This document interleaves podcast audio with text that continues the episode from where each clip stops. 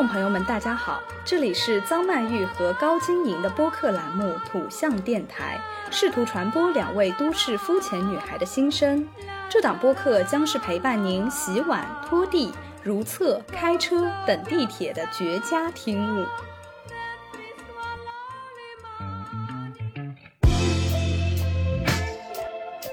如果你喜欢我们，想跟我们一起聊天，欢迎添加微信小助手 Ocean of Star Five，拉你进听友群，和我们一起快乐报数哦。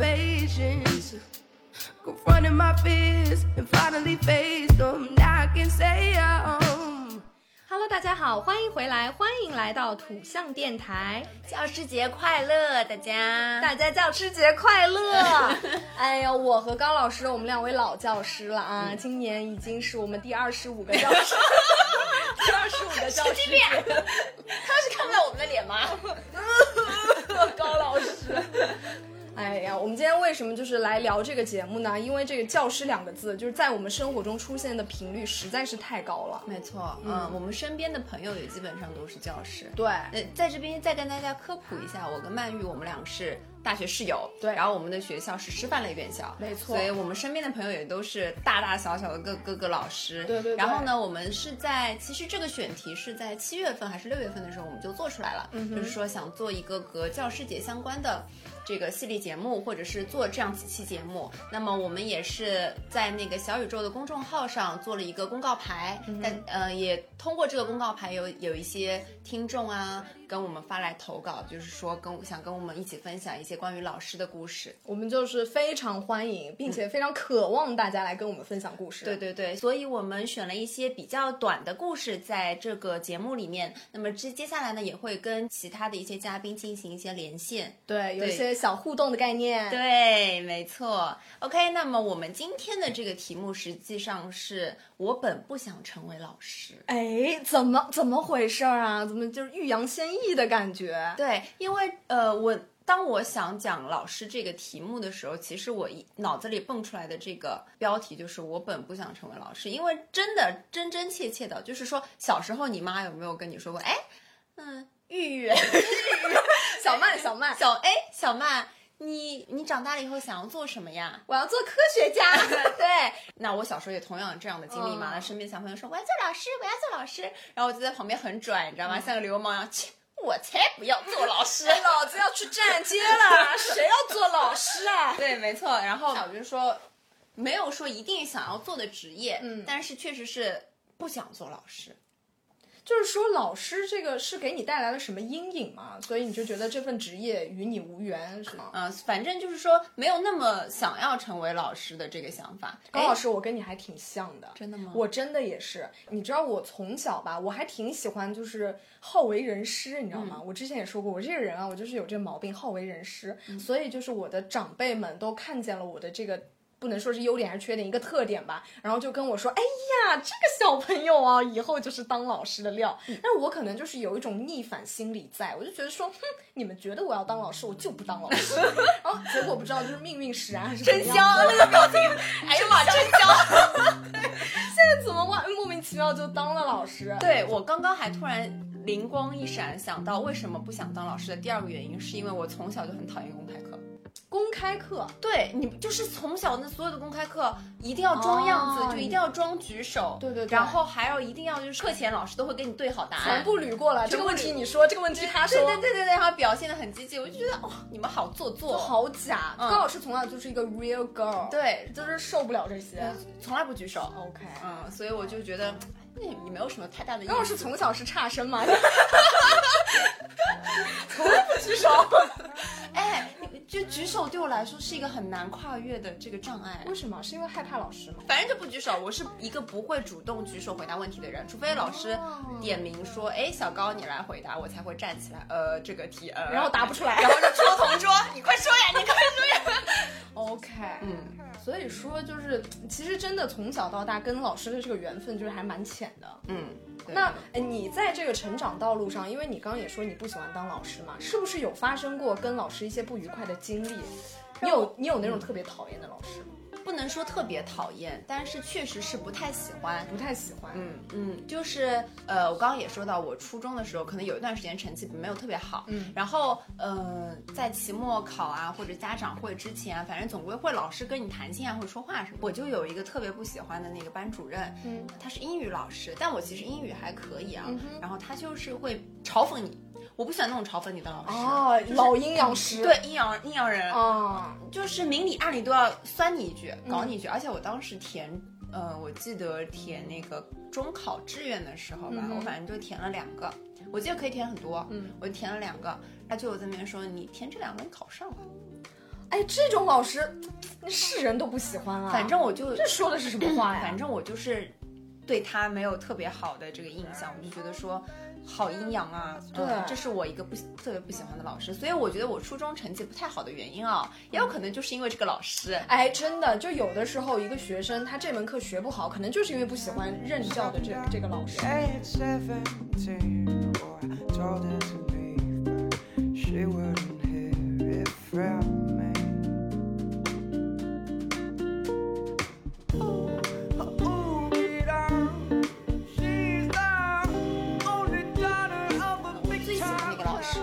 是我高中的，我就记得，嗯，印象最深的是高中的时候，他也是班主任，嗯，然后包括收手机啊什么的，或者说，呃，我们有一个联系的周记吧，就那个周记表，嗯他就每次都会让我们写在那个本子上写下一些心里话。一开始我就觉得没有什么好，随便敷衍敷衍对，我就写啊，又是快乐的一周啊，什么什么什么的。嗯。后面真的会有心结，或者说当时跟班级的人当然有小矛盾、不开心的时候，他嗯，就像一个怎么叔叔，非常温柔的长辈来给你开导，然后也会在周记，他会在周记写很多很多的话，他先会写给你，也然后我就觉得感受到了温暖嘛，嗯就觉得说哇，这个老师好贴心啊，真的就是春风化雨的感觉。，对对对，而且我记得我因为高中压力很大，嗯然后有一次我是低血糖了，嗯哼，然后这个事情也是特别好笑。我记得那是一节数学课，嗯，我听到最后两个就几何题的时候呢，我就觉得我已经在耳鸣，眼睛黑了。OK 我就转过头过去想，因为我是人比较高嘛，我坐倒数第二排，嗯想跟我后面的两个男同学说我不行了。嗯，我刚转过去，我不行，我还话还没有说完就要倒下了。那两个男的竟然觉得男女授受不亲，不肯扶我，你知道吗？就 咣当一声倒在地上。咣当一声，椅子倒了，然后那个男的就是也没有扶我，最后拿他的一只手或者两只手指扶住了我的头，就是我其他全部砸在地上了，只有我的头没有砸在地上。有后面两位男男生是练过武功吗？一指禅，然后另外一个男孩子就举手就说老师他那个。然后举手的时候，另一只手指还在那边托着你的头上。对，然后我码子很大嘛，然后那个女老师，我们数学老师是女的，她背不动我，就然后是十个人把你就扛到了了医务室。班主任，no，我的班主任，嗯我因为其他男的觉得男女授受不亲，不肯碰我，也没有，我也不知道为什么，反正就是班主任从那个办公室跑到教室来，然后把我背在肩上，把我背下了楼，哦背去了医务室。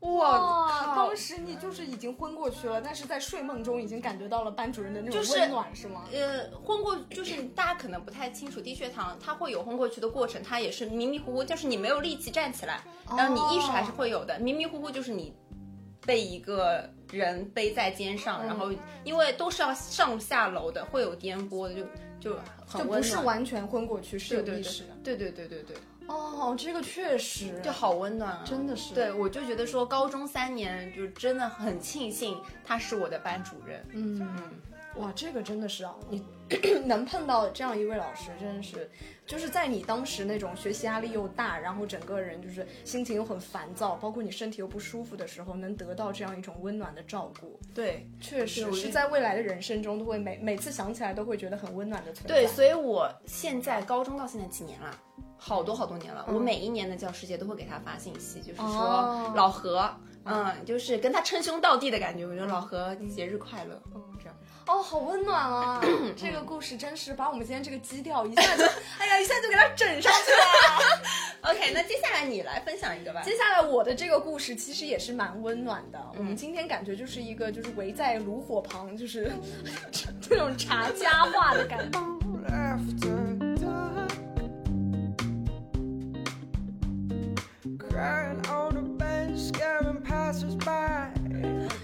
我这个故事是这样，因为我之前好像在朋友圈发过，嗯，我是这样，因为我小学是转过学的嘛，我小学的一到四年级的上半学期的时候是在一个比较严格的一个私立学校里面上上学的，然后这个学校里面呢，就是非常非常注重，我不知道是私立学校都是这样还是怎么样，他就很注重培养呃小学生的一些行为习惯。在那个私立学校的时候，真的是要求非常严格，我就觉得老师的话，当时在我心里就是圣旨。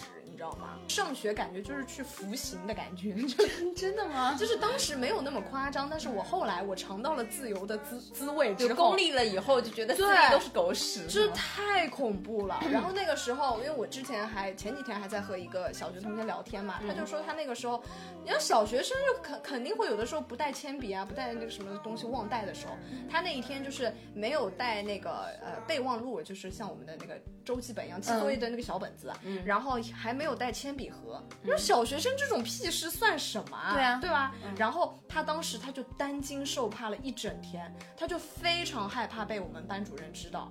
因为被我们班主任知道之后，你又要扣分，你要什么写检查，要抄课文，反正就是非常非常的严格，你知道吗？整个就是一个私塾的概念，嗯会会就是当时其实已经没有体罚了，就是有体罚的话，感觉会去跑跑操场上跑个十圈这种感觉。嗯，我现在觉得好恐怖啊！你对，就是很害怕，所以他那一天也非常害怕，然后就躲躲藏藏，然后他笔也没有带嘛，就是问人家借的笔，然后结果最后不知道怎么样，因为可能小孩子他那个隐藏能力还不是特别好，最终还是被班主任发现了，结果就真的班主任就让他罚抄，然后请家长，然后什么家长什么签名啊什么的，就很就很恐怖的那种惩现在如果。放到现在，这个行为一定会拍抖音，然后发上上微博，然后那个老师就被人肉，然后他就被踢出学校。没错，就是，然后我当时就在那个学校里，但是我当时的那个成绩还是蛮好的，就我是还蛮讨那个当时老老师的，师的对的，对的。然后我就会形成一种概念，就是说我一定要做最好的，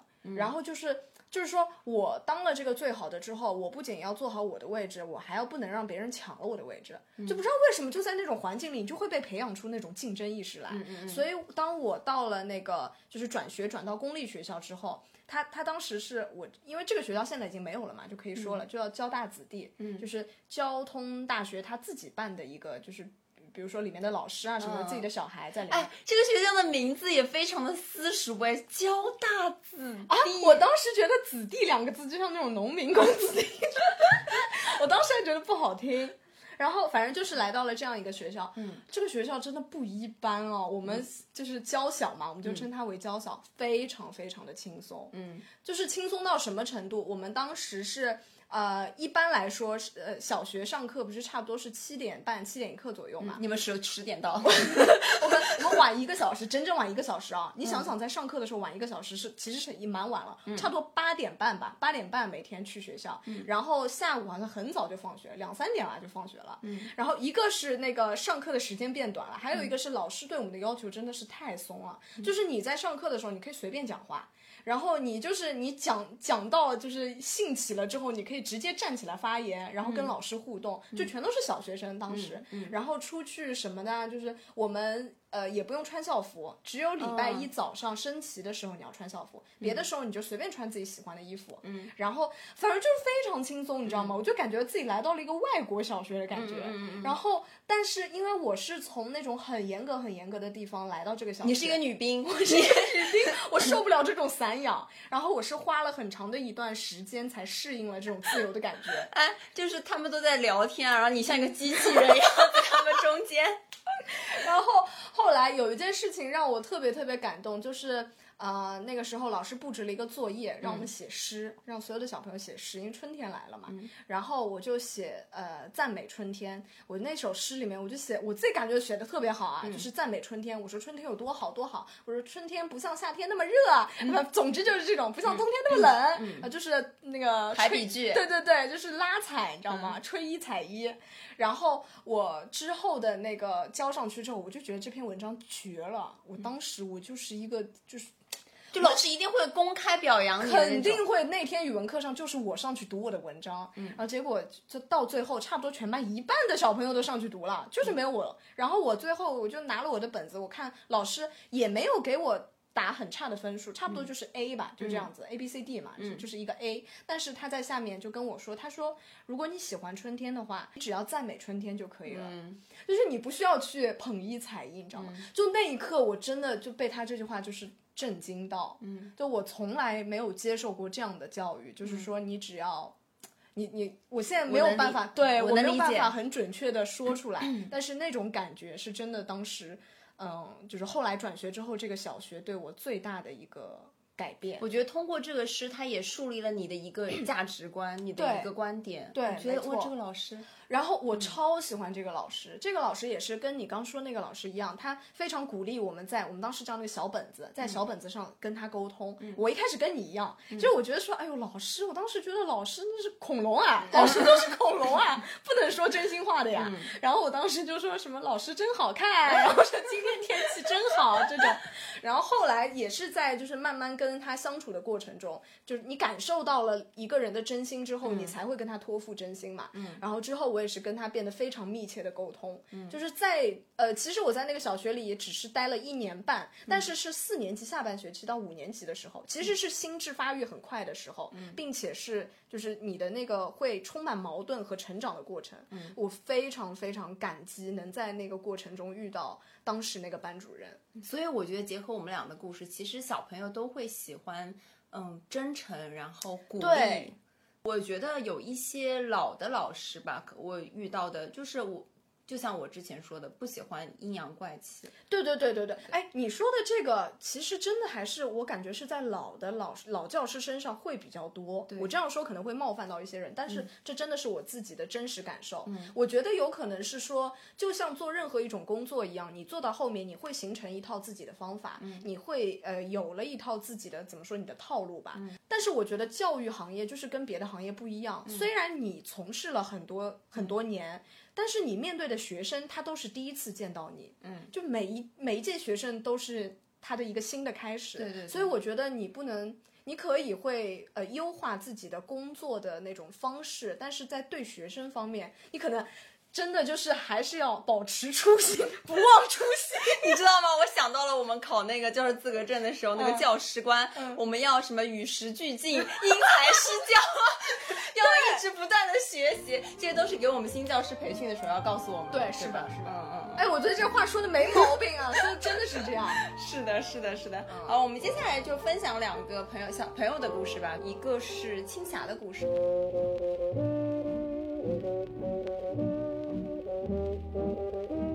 OK，那接下来就是来自青霞的一份嗯短信吧。嗯嗯，我初中早恋，有老师发现就向我班主任打小报告，我班主任没有直接做什么，而是在一天闲聊的时候，看似随意的对我说：“我和我先生在我学生时代相识相恋。”爱情美妙，我们在这个过程中认识自己，激励自己，拥抱自己。到现在，我们变成夫妻，还是保持着纯粹美好。爱情没有问题，只是要学会在情感关系中把握自我，在人生的关键阶段成为注意。在之后的岁月里，我花了很长时间理解话中的意思，确确实实让爱情在我的人生关键阶段成为了我的注意。感谢我的老师帮我辅修爱情。哦，青霞这个也很温馨。，对，嗯，如果当那个老师直接就跟你说不可以早恋，什么爸妈，然后叫家长，嗯嗯，当然事情也解决了，但是，嗯，就是可能没有帮到真正帮到这个学生。对，我觉得就是任何的沟通，其实应该都是这样，就是以真诚是最为主的、最重要的。嗯，然后真心换真心，你真我也真，对。还有一个也是我们的老粉了，嗯，他发来的很长的一个投稿，谢谢同学，对他叫谢谢同学。他说就讲讲我小学的两个老师吧。嗯，最喜欢的老师，他是一个老头子。我现在回想起来，感觉他应该是退休返聘的，地中海发型，头上有毛的地方八成都是白的。他从五年级开始教我数学。我小时候数学很差，有多差呢？一年级的时候数学考六十几分，我记得啊，那什么，嘲笑人家。我记得小时候我的脑子很多时候都是空白的。我可以待在人群旁边，一直观察来来往往的东西，不爱说话。但是我的鲜活的记忆就从这个老师开始，挺神奇的。画面从黑白的慢放变成彩色，有画面了，有画面就哎，我们听众都是文豪哎，嗯，还是真真的好想听。我们我我感觉我们每一期结束都应该发起这样一个活动投稿对对对，好喜欢听哦。他说有一个场景，自从他来了之后，每周都要小测，但他不公布排名，也就是我并不知道我的成绩是好是坏。当时过了半个学期了，一天上课时，他说：“以下我念到名字的，今后都不用写作业，以这么多次的小测成绩为标准。”他说完这句话的时候，我拿起笔开始准备写了，因为从未想过会有我的那一份。念完该有的人以后，又过了一段时间，哦，还有谢谢，就是这位听众，谢谢同学那一刻，所有人都看向我。后来很多时候，学习的动力都是这种感觉，不知是好是坏。哇，我要哭了，嗯好感动啊！嗯，没错，而且你看，他真的对这个老师记忆很深刻。对他把那个什么黑白慢放的画面啊，包括说他的发型，对他都记得很清楚。是的说明这个老师就给了他学习的动力。哎，我有我在高中的时候也有一位老师跟他说的这个很像，也是退休返聘。然后这位老师他真的是很老，教我们的时候估计都已经快七十岁了吧，七十、多了有可能。然后他就是很老派，就跟我爷爷一样的那种感觉，每天上上班就骑一个那种二八大杠自行车，你知道吗？我知道最老的那种嗯自行车。然后就是当时冬天的时候，他就戴一个那种绒线帽，你知道吗？然后就是来上课嘛。然后他的那个板书写的真是我上过这么多年学，啊我没上几年，也没上几年，就是我见过所有老师里板书最漂亮的，因为他是一位物理老师嘛，陈老师。然后哇，那个物理符号写的真是太绝了，太好看了。然后他又是又很幽默，很儒雅，就是那种很有气质的老先生的那种感觉。真的就是，就是有一些老师真的会让你觉得说读书真的是一件很美妙的事情。哎，你知道吗？他刚刚说他那个小学数学不是很好的时候，我就想到高中嘛，高中一下子就是分，大家分数一上来就会变得拉的很大对，对一下子就变得很差。我记得当时我的化学和物理好像就十几分，然后我们那个老师也是个老头子，他就是拿着那种。我们说上海普通话，你们怎么学？是我教过最差的一届。这是老经典台词了。我对他印象还蛮深的，蛮好笑的。你说到这个口音，我又有一个哎，我我之前学这段学的真是惟妙惟肖，就是他好像是安徽，还不知道是哪里的口音哦，反正他就是说就是那个一个顶点 A 和顶点 B。然后一个卧点，卧点是线段 A B 的终点，然后线段 O A 和线段 O B。绝了，真绝了！笑死。谢谢同学，还有故事吗？嗯，还有他接下来要讲的是一个给他造成创伤的老师。OK，不喜欢的，嗯，对，他说，如上所述，我又乖又不喜欢讲话，被我的小学班主任作为模板，间接导致有一部分人不喜欢我，加上我自闭的性格，小学六年我没有朋友，没有记忆。对了，我还体弱多病，什么流鼻血、晕倒、呕吐，每次都要别人照顾我，就更没有朋友了。那这个老师也姓谢，我记得第一次见到他的时候，爸爸和他说，五百年前我们是一家哦，要照顾一下我们小朋友。说这个老师他很喜欢骂人，然后说这个老师很喜欢收礼，一些人精一样的家长就会给他送各种各样的礼物，妈妈也叫我送，我不愿意，没由来的不愿意。别人给他送超大箱的月饼，妈妈妈也叫我拿月饼去给他，我偏不。当我现在都觉得难以置信，当时怎么那么坚决？唯一的主见，因为他六年级有记忆的时候，我告诉自己这辈子都不要当老师。哦，他就是不喜欢这个老师的处事风格。嗯嗯，我觉得他现在应该回想起来的话，会比较感谢当时的自己吧，就是坚持了自己当时就是不要给老师送礼物的那个主见，我觉得非常好，就就说明你当时是有你的自我意识的，嗯嗯嗯我觉得很好。嗯，而且其实说实话，到现在这个阶段，我们新教师培训的时候也都是说是不可以收礼。你说老师的待遇也不是说特别不好，他们也真的说不需要说家长给他们送礼啊来得到什么成就，因为老师的成就这在我们后面一个部分会说到，真的不在于此。对，我们接下来就要聊到这儿了。嗯，嗯还还有吗？嗯，他最后想说的是，嗯哼，嗯，你会很感动。他说：“感谢你阅读我词不达意的讲述，高老师和张老师是我二零二一遇到最喜欢的人，真的好喜欢你们。”哦，也好喜欢，谢谢，谢谢，谢谢，谢谢，谢谢谢谢。谢谢您嘞。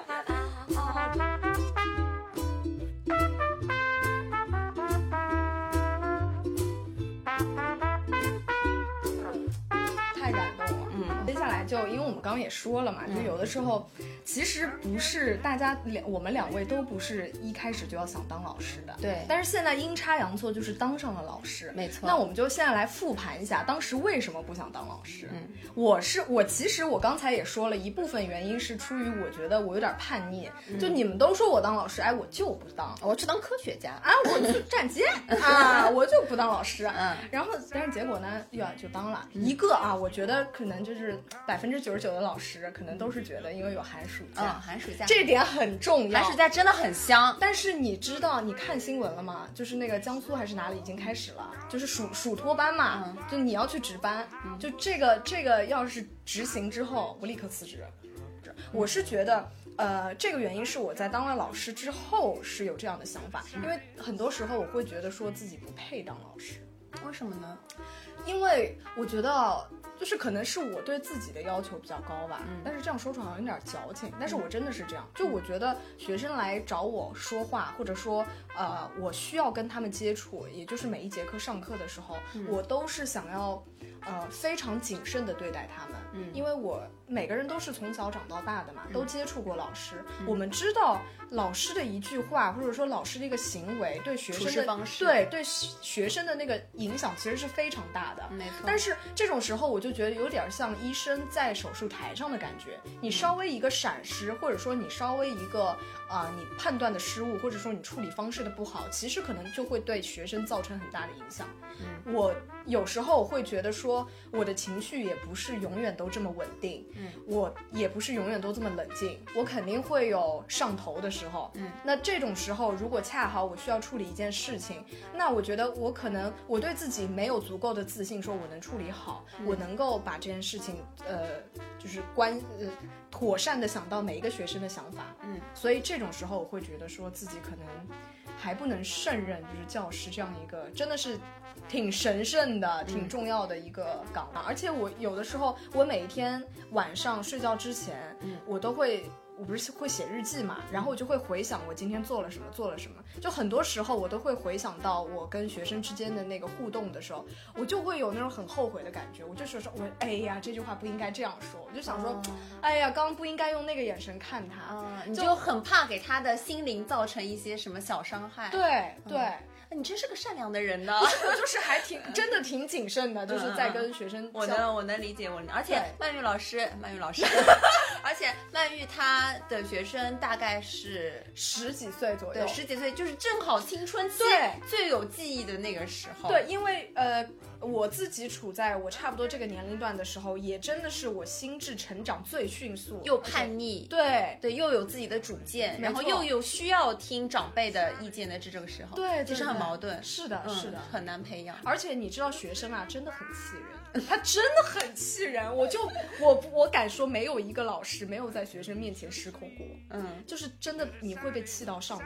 你可能跟大学生接触没有这种感觉，你就真的你你有你去抖音上刷刷那种什么辅导作业啊什么的这种视频，真的是把你气到整个人眼珠子弹出来啊，你有没有什么七窍流血。很气到流血的事情跟跟大家分享吗？好像是没有那种，我现在说出来可能没有那么生气，但是你知道当下那个对，真的很生气。然后我跟你说一件比较搞笑的事情，就是我就是我跟学生的沟通之间，我都是比较真诚的，但没有想到就是被学生给套路了。嗯，就有一次我在那个班上就看到一个学生，他有点被孤立了，嗯，然后我就课后找他谈话嘛，我就说了一大堆，哎呀，我自己都感动啊，我就晓之以理，动之以情，我就说你这这这怎么样？就说，然后我说你这个可能你我如果我是你的话，嗯，我也会感觉非常的悲伤，然后难过。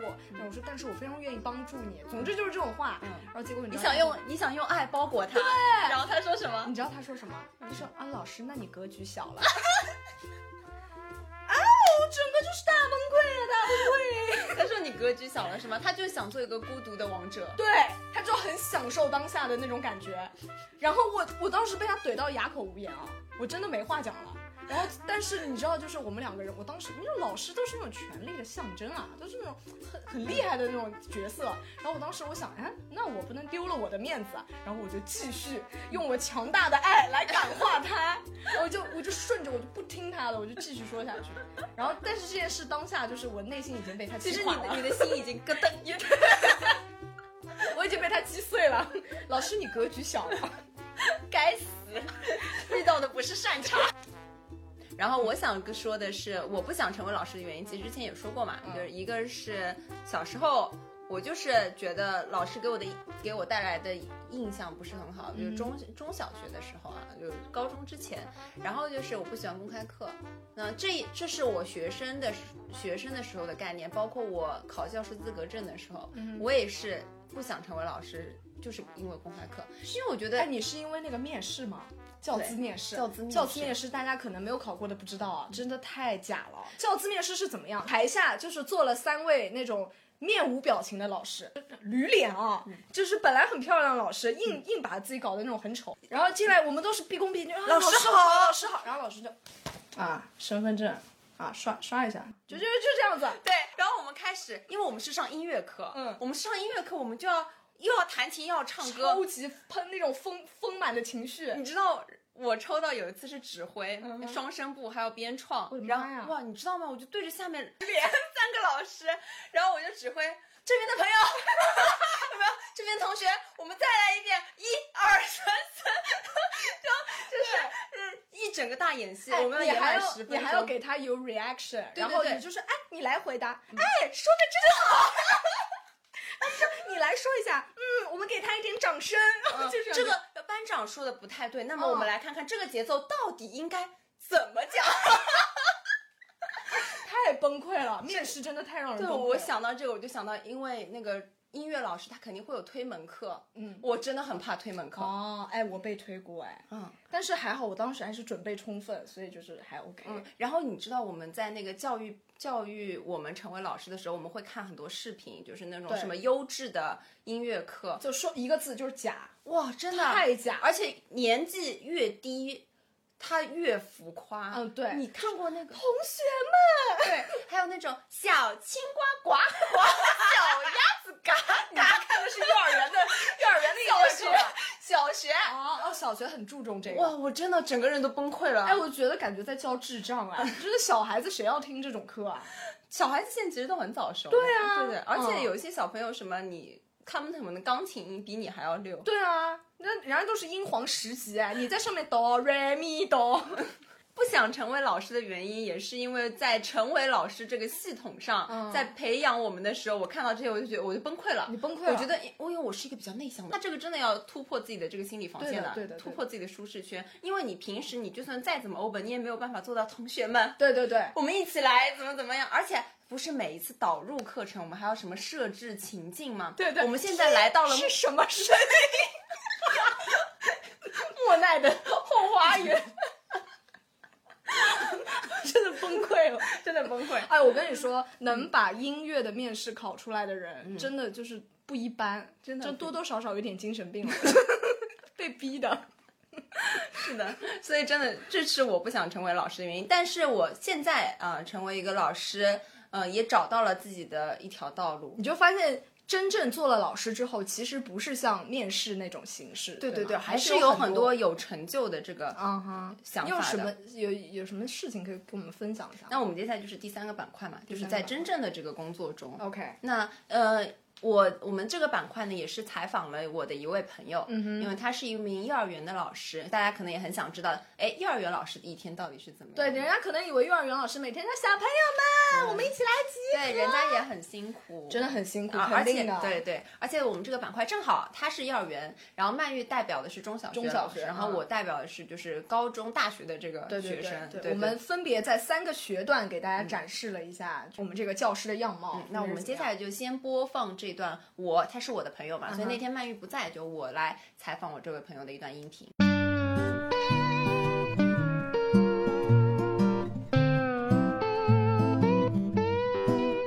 大家好，你要说大家好，我叫什么？我说不出来。大家好，我叫钢铁龙。哎，幼儿园老师给人的形象一般都是那种非常可爱啊，然后非常吗非常温柔的形象啊。但是你为什么要叫自己叫钢铁龙啊？因为我平常装的太累了 是吧？啊，我们大家大家可能不知道，就是钢铁龙，他是一位资深的王者荣耀游戏爱好者。他这个段位哦，真的是每次我跟朋友出去打王者，我都要拿出来吹一吹牛皮的。他段位是什么？告诉大家，也就三四个国服吧，也不多。是一个很强的女选手啊。那我们接下来进入正题，我们也很想了解一下幼儿园老师这一天的工作是什么样子的。你可以大概从早上到晚上给大家讲一下。呃，就是从早上到晚上都是 保姆的工作，没有没有别的什么。像像小学的老师，他们可能还要什么批改作业啊，嗯、要让小孩子，嗯，拿一个高分啊什么的。像我们幼儿园老师呢，就是让他们开心就好。对，保证他一天到晚都是开心的状态，不要哭，不要尿床就行了。哎，那就是比如说，我想他们早上几点上学？早早上大概八点钟左右吧，我也我也不知道。我有时候 你是真的假的呀？我有时候过去了，我有时候上班的时候，突然发现哇，有一半的学生已经到了。我有时候会小朋友都齐了，那八点钟已经都齐了。啊，八点钟都齐了。那接下来我们要干什么？做做早操吗？因为我们哦，距离我这个年纪离幼儿园已经很远了，基本上幼儿园的记忆已经没有了。做早操就是带他们出去玩一圈，然后随便跳两下吧。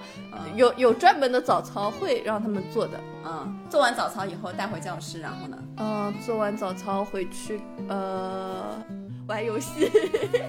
我我跟你说，你真的很像我请的一个托，知道吗？我假装找了一个幼儿园老师，实际上他是假装幼儿园不是老师。我刚睡醒，我现在有点嗯想不起来，已经放了快两个月暑假，我现在有点忘记了。然后呢，然后再就是做游戏、吃东西、做游戏、吃东西、做游戏，然后就吃中饭了，对吗？啊，不是啊，还有上课呢，我也是要上课的。那上课一般干什么？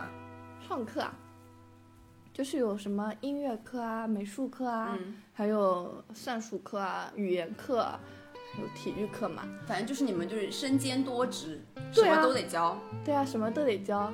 那我本人对于越来就越小的小朋友，我是越没有耐心的，而且我就觉得说跟他们交流真的很累，因为你首先嗓门要很大，然后因为小朋友都很吵，然后你要教他们的时候，你一遍是肯定教不会的，要一遍、两遍、三遍、四遍，所以我觉得你耐心应该很好。不用啊，哦，耐心是肯定要好的，但是你不用嗓门很大，你一遍一遍的跟他教。有时候你只要瞪大眼睛看着他，看他三分钟，他就什么都不敢做了，哦，什么坏事都不敢做。那我想知道，就是幼儿园应该也是就是分托班、小班、中班、大班嘛？那你觉得哪个层次的小朋友最难带啊？托班吧，托班毕竟什么刚进来刚进来，而且他们也不会自己就是上厕所啊什么的哦，嘛。还要带他们上，我觉得这也是幼儿园老师最难的一个事情，还要带他我们有阿姨，哦，那也还好，我们有阿姨那也。还好。那他如果说在就是上课上着上着，老师我嗯嗯了，这个时候怎么办？阿姨，你来一下，叫阿姨啊、哦阿姨来会来帮忙的。嗯，那我觉得反正我觉得整体你你们还是很辛苦的，因为如果说你为了一个小孩子，你要帮他换啊什么的，一个班，嗯，二十个小孩子，嗯，如果你帮一个小孩子换，剩下的十九个小孩子，他们就开始啊，不知道在干嘛了。嗯所以你要一个人就要抓住一团小孩子。OK，那你有什么就是那种气到昏过去的事情可以跟我们分享吗？谋害小动物的故事。他们在，我不是让他们去浇萝卜嘛，嗯，去看鱼缸里面的鱼，基本上都已经他们人手一只，抓在手上玩。然后当天晚上我就又去买了几条新鲜的小鱼。捕鱼活动，那鱼不就被他们玩死了吗？对啊，就是这个还是要教的，这个是要教的，因为他们根本就不懂什么，呃，嗯小鱼出来了会死啊，嗯这，而且你也不能跟他们说，你们不能这样，小鱼会死，他们也不懂死是什么概念。就是要跟他们说，还是要跟他们说，你们这样做不对，他们会很痛苦的，他们会死掉的。啊，我觉得确实蛮难的。我听到就是这种事情的发生，我就觉得手足无措。而且我觉得就是呃，不管怎么说，从做规矩开始，我觉得做规矩矩就是最难的。而幼儿园老师就是最开始给小朋友们做规矩的老师。对，所以我觉得说，而且我们之前一直说，呃，小学其实一年级最难带嘛，对吧？因为一年级他们也是比较皮的一个状态。但是我觉得那幼儿园不就更难带了嘛？他们因为也没有说考试的这种压力啊，他们主要开心就好。你们又要让他们开心，又要维护他们的秩序，然后呢又要想各种办法去办活动，我就觉得哦，心力交瘁。还好吧，因为 他们有时候玩的东西，我觉得 我也挺喜欢玩的。那说明你就是很适合这份工作。还有什么、还有什么故事可以分享吗？还有什么故事啊？尿床的故事比较多吧？就是在午睡的时候。对，我们班有一个小孩子，就是他块头很大，但他就是，嗯、他爱前尿床，他前半个学期的时候挺好的，后半个学期一直尿床，就一周五天，四天都是要把被子拿回去的。哦，然后他还就是他可能知道自己尿床，但他就是不承认，他就说，老师我那个汗流的太多了，我的汗把被子都给流的湿光了。我一看，我说你尿床了。然后他就开始哭，他说不对，我汗流的太多了，你等会儿不可以跟我奶奶说我尿床了，你就说我汗流的太多了。我说好好好，我听你的，我听你的。硬汉绝不能尿床。对，嗯，后来我知道，他是因为有一次，他不是有蛀牙嘛，他去看医生，他就躺在那个儿童的那个，反正牙牙医，你知道很恐怖的嘛，躺上去，他就听到滋滋滋的那种声音，他当时就尿出来了，然然后外面外面还有很多人排队啊什么的，就是觉得很丢脸嘛，因为尿床这个事情，心理压力太大了，所以他就天天尿床，天天尿床了。那最后的话，就作为老师的你，嗯，我们也对于这个教师节的计划，对于所有天下所有的老师，你的同事也好，然后包括以前教过你的老师也好，我们就说一句祝福的话吧。呃，祝祝老师们身体健康，万事如意，呃，天天开心。接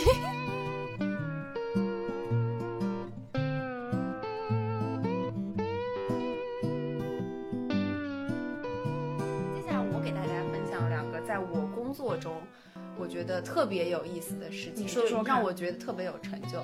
那个是我刚开始工作没多久，大家可能会觉得大学的学生特别，你觉你且且从你来看吧，你觉得大学的学生好管吗？我觉得肯定是不好管啊，就大家各自有各自的思想，嗯就是你要去统一他们，要去规范他们，肯定是很难的。对，而且他们就不不理不理不理你，不理不理不理不理不理你，他们就真的不理你，你知道吗？睬你的呀，对对对啊，但通知都不看的，嗯，对对对，但是我跟你说，从我给他们开过年级大会了以后，他们就还蛮理我的，可能就是因为，哦，长怎么是上去跳了一段舞吗？色诱学生，上去跳了个钢，大家好，我是你们的新老师。你们要找我的话，我的房间号是多少多少？嗯，然后我要跟大家分享，这个事情很严肃啊，而且给我带来了很大的成就感。可以说是你教师目前为止教师道路上的一块里程碑。没错，我拯救了一个自杀的学生。为怎么为什么会自杀？呃，我这样子讲一下前因后果吧。嗯、他是一个有双向情感障碍的人，就是说他本身就有一点狂躁。OK，嗯，然后呢，那天他是跟专业老师起了一些冲突，嗯，然后就是上大课的时候，他就愤然离离，去嗯对离去，然后就回到自己的呃宿舍里。那么那天其实已经是晚课了，我不在。那么我第二天一早我就去跑到他的寝室去跟他进行一些沟通。那当然，因为我当时我刚刚上班，还有一个我的代教老师，嗯呃，我们俩是一起去的。然后在沟通的过程中，那代教老师就说到说你现在这个情绪怎么样？如这样子的话，那我们联系一下你的母亲。一下子就发飙了，你不要叫我的妈妈，就什么什么，就有一些这样子的情情绪的这个波动。然后他就直接冲出去，嗯冲到那个阳阳台。大家都知道宿舍嘛，其实小小的，然后就以房间然后加个阳台，嗯，对，冲到阳台，然后想要跳下去。阳台是没有封闭的，呃是有栏杆的，但是那个栏杆是足够一个成人就是跨上去很很好翻。对对对，嗯翻下去。那么当时是四楼，嗯然后那个老师就抓住了他的手，我呢，因为我人比较高，我就是这样子勾住了他的脖子，哇，对，然后我们就要把他拉下来嘛。然 后人家本来挺好的，被你勾的有点窒息。然后你知道他是在一个非常情绪非常激动的一个状态，嗯尖叫，大尖叫，尖叫到阿姨楼下的阿姨、隔壁栋的阿姨都跑全到楼下来看，就是说怎么回事。然后我们跟他说没事，就让他们散开，因为太多的注视也会让他情绪有激动。对对对，然后把他后面僵持了很久。我们跟他说，那我们就先不叫，你先下来啊，什么什么什么的，然后把他拉下来，他就整个人瘫软在我们的脚边。哦，对，然后后面就把他扶回到那个。呃，房间里，但你知道当时还有一个非常危险的情况是，他的宿舍里是有刀的，水果刀，就是比较长的那种刀。然后在他还是回来跟我们非常激烈的 battle 的过程中，他是背对我的嘛，因为我很怕他做傻事，嗯，我就把那个刀从他的那个桌子上抽出来，然后藏进了他的床底下。我就我跟你说，我就觉得那个状况真的是我非常非常害怕，因为我怕他万一真的看到了我在做这个动作的时候，他肯定会觉得说我怀疑他或者怎么样，因为我也不知道他情绪是怎么样子的，所以我真的很害怕。当时真的是千钧一发。对对对对对，而且我记得我当时做的非常好的一个举动，就是在我刚进去他房间的时候，我就按下了录音键，他所有的对话我都录下来了。可以的，高老对师。对对对，这是工作上，你知道，因为他这件事情，我们写了非常多的报告，嗯，从跟他他呃开始跟那个专业老师有矛盾，那么我们当时就找了班长安抚他，嗯，然后我们让所有或者说几个部分的学生把当时他们争吵的情况写下来，嗯，一篇一篇的看，然后有问题还要去问，然后让他的舍友和班长那天寸步不离的。保护他那天晚上，因为那天晚上我不在，然后第二天我们去了以后，我们要把所有的录音文件就是写下来，写成一个时间轴的这个顺序，要报告，你知道吗？然后这件事情最后是怎么解决的呢？我们最后呃联系了他的母亲，然后他呢的意思是他要退学，嗯，然后他的母亲就是说，要不然就不要退学。那么后面就是我们达成了一个休学的一个，呃，怎么说呢？就是意见，嗯对。然后那天办理了休学，我那天就呃下午的班，我是陪着他，从头到尾陪着他，陪着他整理宿舍，陪着他，嗯、我帮他把所有的东西放到了车上，然后我开车送他去了新庄的家里。嗯对，然后后面他也会有的时候会给我发微信啊，我跟我说最近怎么怎么怎么样啊，然后我就会问他说，那你最近情绪好不好啊？不要怎么怎么样啊？然后他现在说现在挺开心的，现在在环游中国。不错不错，挺好的。对，然后当下我就觉得说，嗯，好像拯救了一个小朋友的感觉。是的，嗯，真的，嗯，这种能，哎，其实这种，呃，事情，如果你是干别的职业的话，真的不太会发生。没错可能只有在当老师才会碰到这种事情。对对对对对，啊你知道，就是发生这件事情事情了以后，我的领导来找我谈话，他就说，就小高啊，有没有吓到你啊，什么什么？然后小高说：“哎呦，这种事情我见多了。我说 我说没有，我觉得我受益匪浅，我很高兴能在刚刚上班的，哎，是不是很假？我我很高兴，太会了，我很高兴我在上班，刚上班就遇到这些事情。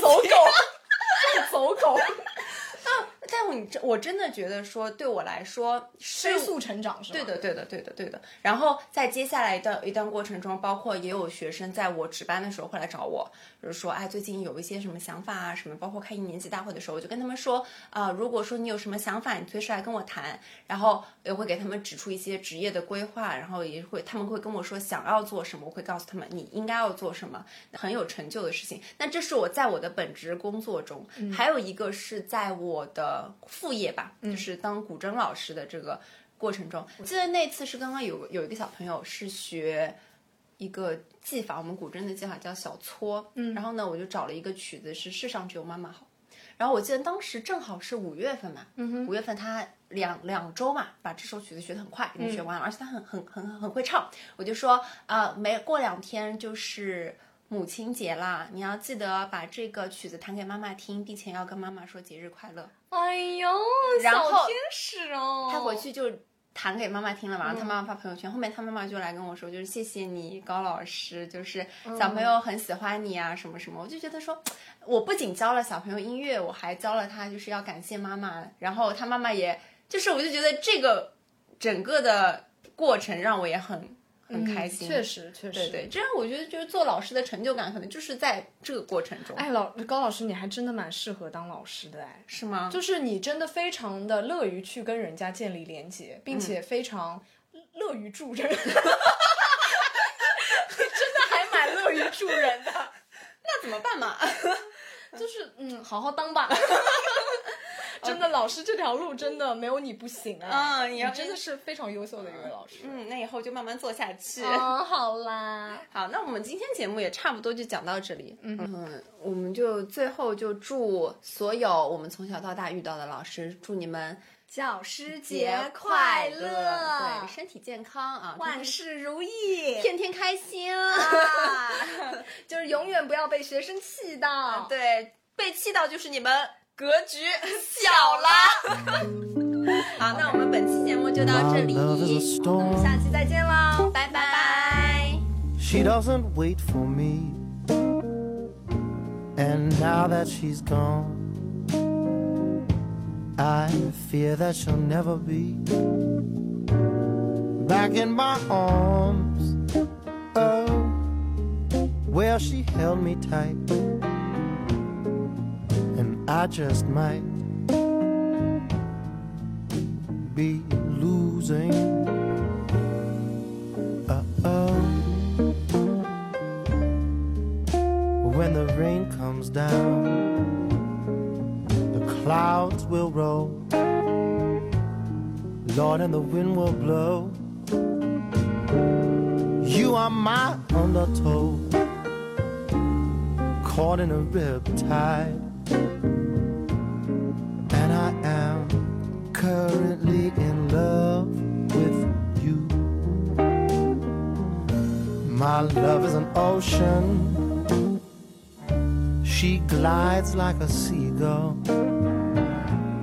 She is the potion that makes me emotional. She is a song that the wave sings the shore in the key of a gentle breeze. Oh, you are everything to me. And more, you are my undertow, caught in a rip